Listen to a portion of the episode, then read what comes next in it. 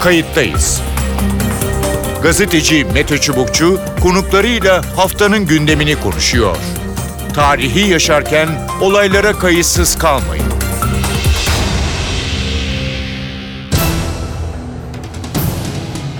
İyi günler bir kayıttayız programıyla daha karşınızdayız. Tarihe ışık tutmak ve olan biteni anlamak için önümüzdeki dakikalarda sizlerle birlikte olacağız. Ben Mete Çubukçu, editörümüz İrem Gökbudak. Kayıttayız da bu hafta Suudi Arabistan'daki son durumu ele alacağız. Suudi Arabistan'da neler oluyor? Yeni prens ne yapıyor? Prensler tutuklanıyor, gözaltına alınıyor. 800 milyar dolarlık yolsuzluktan söz ediliyor. Bunun Suudi Arabistan içine, bölgeye ve genel Orta Doğu'ya nasıl yansıyacağını ne anlama geldiğini yorumlamaya çalışacağız. Kayıttayız'ın konuğu emekli büyükelçi Uluç Özülker. Efendim hoş geldiniz programımıza. Hoş buldum efendim. İyi yayınlar diliyorum. Çok teşekkür ediyorum. Bu haftanın konusu bu hafta başında başlayan, geçen hafta sonunda başlayan, belki önümüzdeki günlerde de devam edecek e, çok ciddi bir e, kriz ya da operasyon diyeceğiz. Suudi Arabistan'da ne oluyor? Olan biten sadece Suudi Arabistan'ın içinde olanlar mı yoksa bölgeye farklı yansımaları da mı olacak? Ee, sizinle onu konuşmak, yorumlarınızı almak e, istiyoruz. Ne dersiniz? Ee, nereden çıktı bu? Bir anda mı çıktı yoksa bunun bir e, ayak izleri, ayak sesleri var mıydı? Efendim e, e, bir kere evvela e, bölge ülkeleri itibariyle bir genel karakteri ortaya koymak lazım bunu anlayabilmek için. Hı hı. Ben Libya'da da büyükelçilik yaptığım zaman aynı sorunların varlığını orada da gördüm. Evet. Bölgeye de gittiğim zaman Suudi Arabistan veya diğer körfez ülkelerinde de evet. sorunlar devam etmektedir. Bunun da temelinde evvela hı hı. bir aşiret düzeni vardır. Evet. Mesela basit bir örnek olarak Libya'dan 400'ün e, üzerinde aşiret var ve bunlar tepeden tırnağa silahlı. Evet. Bir merkezi hükümet var. Merkezi hükümet istihbarat ve e, e, ulusal orduyu çok güçlü tutmak suretiyle hı hı. bunların oradaki birlik ve beraberliğini sağlayabilme noktasında. Şimdi Suudi Arabistan'a geldiğiniz zaman bundan çok farklı bir şey yok. Evet. Orada da sonuç itibariyle tarih boyunca var olan e, bir bedevi zihniyet, çöl insanları e, aşiret üzerinde yaşayan insanlar ve bu kapsam içinde de e, birbiriyle devamlı olarak rakip olan aşiretlerden söz etmek lazım. Evet. Aşiret dediğimiz zaman da çok tabii büyük sayılardan bahsediyoruz. Şimdi son yaşanan olaylarda aslında bu kapsam içinde bir taht kavgası veya bir iktidar kavgası olarak her şeyden evvel e, değerlendirilmelidir diye şahsen düşünüyorum. Hı hı. Şöyle diyelim, e, orada biliyorsunuz e, babadan oğula geçen bir veliahtlık sistemiyle evet. Yürütülen bir rejimdir. Şimdi koşullar altında Abdülaziz ailesi Suudi Arabistan'ın en güçlü konumunda olan aileydi ve dolayısıyla Suudi Arabistan'ı da onlar yönetti. Evet. Abdülazizlerden şimdi Selmanlara geçen bir durum var. Hı hı. Yani başka bir deyişle e, Abdülaziz kendi veliahtını oraya getiremedi e, şu anda 81 yaşında olan Selman iş başına geçti. Evet. Selman hala hazırda e, evet orada bir kraldır fakat e, çok ya, rahatsızlıkları olan dolayısıyla da kendisi artık yönetemeyecek duruma gelmiş olan bir kişi olarak burada yine bir iktidar kavgasına girdiler. Peki. Bu iktidar kavgasında da doğrudan doğruya veliaht olarak kendinden sonra gelen en büyük oğlunu değil ama çok daha büyük istikbal gördüğü küçük oğlu da ikinci oğlu Selman'ı iş başına getirmek suretiyle bu e, çatışmanın yolunu açtı Peki, efendim. O, şunu sormak isterim. Belli ki böyle bir taht kavgası ama tabii altına baktığımızda e, tutuklanan prensler, bakanlar ya da gözaltına alınan 800 milyar dolar ya da 1 trilyon dolarlık bir yolsuzluktan bahsediliyor. Neredeyse Türkiye'nin bir yıllık gayri safi milli hasılası. E, böyle bir durum var. Yani Suudi Arabistan'da durum kötüye mi gidiyor? Niçin bu operasyon e, yapılıyor? E, bir Vahabizm, Selefizm diye bir şey var. E, bundan mı çekiniyor? Yeni bir gençlerle e, yeni bir Suudi Arabistan mı yaratılmak isteniyor? isteniyor? Ne dersiniz? E, ben şahsen burada bir değişimin olabileceğini düşünmem.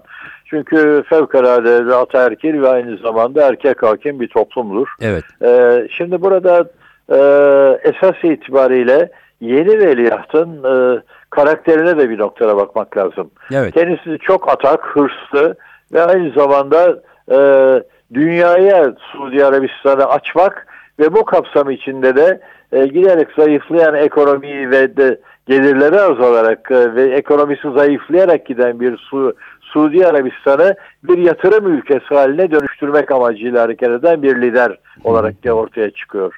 İşte bu şekilde baktığınızda e, çok önemli iki faktörü dikkate almak lazım. Birincisi Selman bugüne kadar e, agresif tutumuyla bu düşüncesinden hareket eden agresif tutumuyla Suudi Arabistan'ı fiilen birçok derdin içine attı. Mesela Yemen Savaşı Evet. onun bir marifetidir. Yine aynı şekil, şekilde Katar'la ilgili olarak yürütülen İran'la bağlantılı olarak Katar'a atfen yürütülen politika onun bir eseridir.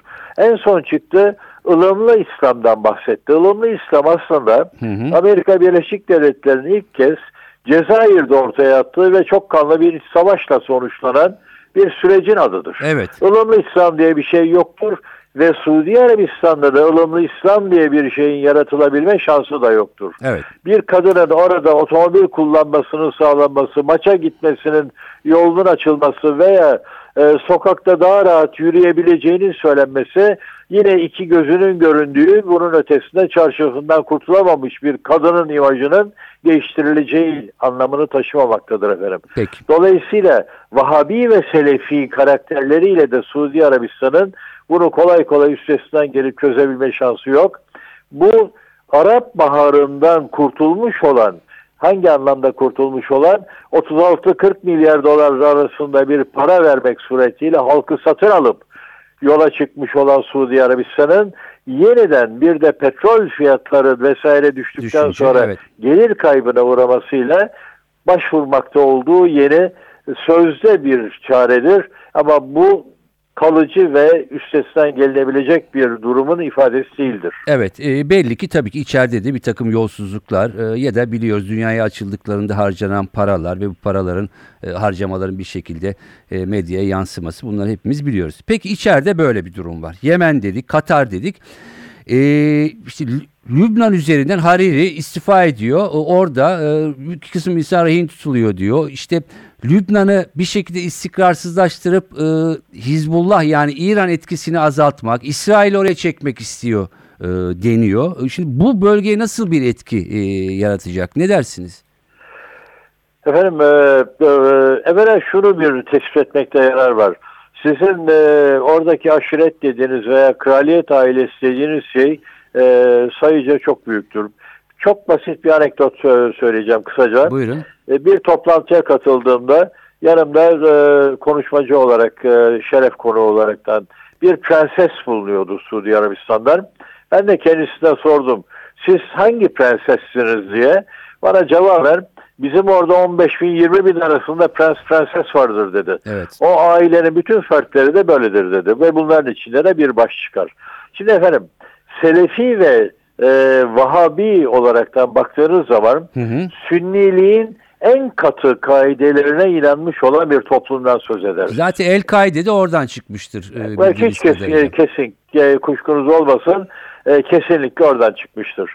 E, zaten unutmayalım ki e, El-Kaide'nin başındaki kişi de Suudi Arabistan'ın e, zengin ailelerinden birinin oğludur. Evet. Hı hı. Buyurun. E, Bin Laden. Evet. Şimdi efendim e, burada esas itibariyle e, Türkiye'nin güneyinde evvela Amerika Birleşik Devletleri bir Kürt kuşağı oluşturmaya çalışmaktadır. İran onun güneyinde bir Şii kuşağı oluşturmaya çalışmaktadır. Suudi Arabistan da onun güneyinde bir Sünni kuşağı oluşturmaya çalışmaktadır. Yani başka bir deyişle bugün Körfez veya bizim Suriye-Irak meselesi dediğimiz olaylar Evet. bir mezhep kavgası içine düşmüş vaziyettedir. Evet. Bir Şii üstünlüğünün ve de nüfuz bölgesinin yaratılabilmesi için mücadele İran marifetiyle Hı hı. Suudi Arabistan'da bunun karşılığında bir Sünni üstünlük sağlama savaşı. Bunun vekalet savaşı yoluyla yürütüldüğü yerde Yemen'dir. Hı hı. Evet. Burada esas itibariyle Yemen'de Husilerle merkezi hükümet değil, doğrudan doğruya İran'la Suudi Arabistan çatışmaktadır. Çatışmaktadır. Burada bir hususa dikkat çekmek lazım gene. Ee, Trump iş başına geldikten sonra Evet. İran'la varılmış olan nükleer anlaşmayı bozacağını ifade etti ve arkasından Körfez'e gitti. Körfez'de evvela dar kapsamlı sonra bizim de katıldığımız Müslüman ülkelerin hepsinin katıldığı Hı hı. bir birer toplantı yapmak suretiyle geleceğin hedefini gösterdi. Bu hedef İran'dı. Evet. Bir Ve de ondan bir de sonra- bir de 100 milyar dolarlık silah satışıydı herhalde değil mi Suudilere? Kesinlikle efendim. Yani de zaten de bunu da yapıyorlar. Hı hı. Ee, her tarafta yapıyor Amerika Birleşik Devletleri bu aramayı. Sadece Suudi Arabistan değil, gittiği her ülkede e, bu e, kozunu ön plana Evet. sürmek suretiyle bugün uzak doğuya gitti. Aynı şeyi Japonya'ya yapmakta Hı unutmayalım. hı. Buyurun. Şimdi devam. böyle bir Hı. politikası Evet. var. Burada Trump müthiş bir teşvik verdi Suudi Arabistan'a.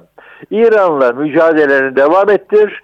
Ben sonuç itibariyle etrafına diğer ülkelerde topla arkandayım ve bu işte seni destekleyeceğim dedi. Evet. Ondan sonra Suudi Arabistan'la İran arasındaki ilişkiler daha geril, gergin bir hale gelmeye başladı. Ama bu kapsam içinde bunun ilk bedelini ödettirmeye çalıştıkları da Katar oldu. Evet. Katar'da da bunun iki tane nedeni vardır. Bir tanesi orada kendisine biat etmeyen mevcut rejimin ve mevcut iktidarın değiştirilmesi Hı hı. yalnız ufak bir sıkıntı yaşadılar. E, kendine e, kendisini destekledikleri kişi sonra hükümetle işbirliği yaptı ve Suudi Arabistan'a sırt döndü. Dolayısıyla bu değişimi yapmayı başaramadılar. Evet. Ama ikinci bir husus var. Burada Katar'ın İran'la yakın işbirliği içinde bulunduğu iddiasıyla onu ona diz çöktürmek için harekete geçtiler Evet. hep birlikte.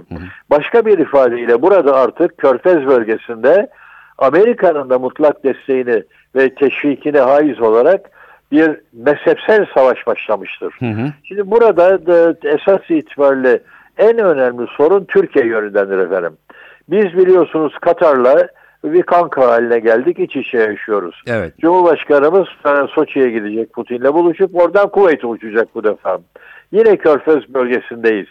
Orada e, esas itibariyle Katar destekli olarak yola çıktığımız ölçüde ki o da İran'la bağlantılı olarak düşünüldüğü ve diğerleriyle ihtilaflı olduğu cihetle bizim burada bir aile içi kavgaya müdahale etmemiz veya ona şu veya bu şekilde karışmamız gibi bir durum ortaya çıkmaktadır ki bu fevkalade risklidir. Hı hı. O bölgede bulunduğum sürece çok net gördüğüm bir şey var.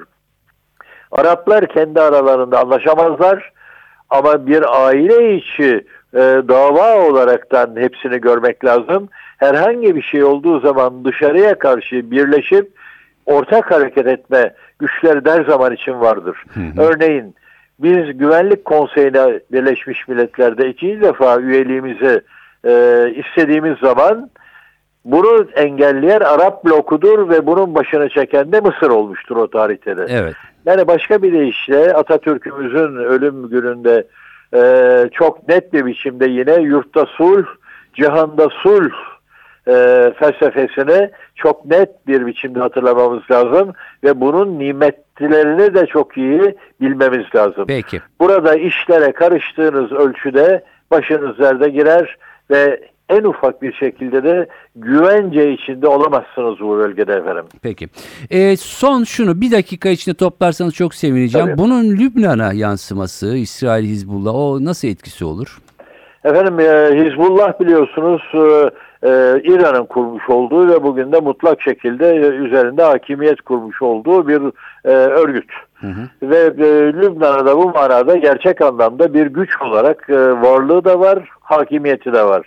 E, e, güneyde defaranjistler var, Hristiyanlar. Onların karşısındaki en önemli de, sorunsal güç de yine Hizbullah'tır. Evet. Başka bir ifadeyle e, burada biraz evvel söylediğim İran'ın e, Irak ibadi üzerinden, Şiiler üzerinden Irak arkasından e, e, Esad ve Hı hı. ondan sonra Hizbullah da ta- tamamlanan bir kuşak yaratmakta olduğu Hı hı. hususuna değindim ve onun güneyinde de Suudi Arabistan önderliğinde bir sünni kuşak oluşturulduğu ve mezhepsel bir çatışmaya gidildiğini söyledim. Hı hı. Suudi Arabistan'ın buradaki esas itibariyle amacı elbette ki olabildiği kadar sünni gücü yayabilmektir. Hı hı. Buna karşılık Lübnan'da bunu temsil eden ve yıllardan beri de en güçlü ailelerden biri olan Haririlerin Şii Hizbullah'ın da daha da güçlenmesi ve İran desteğiyle çok ciddi bir sıkıntıya düştüğü ve canından olma noktasına kadar gelebildiği anlaşılmakta. hı. Dolayısıyla